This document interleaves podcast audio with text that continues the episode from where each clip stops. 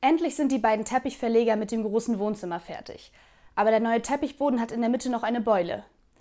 Das sind meine Zigaretten, sagt der eine Arbeiter. Ehe wir alles noch einmal rausreißen, treten wir die einfach platt. Gesagt, getan, da kommt die Dame des Hauses herein. Ich habe Ihnen einen Kaffee gemacht und einer von Ihnen hat seine Zigaretten in der Küche liegen lassen. Ach übrigens, haben Sie unseren Hamster gesehen?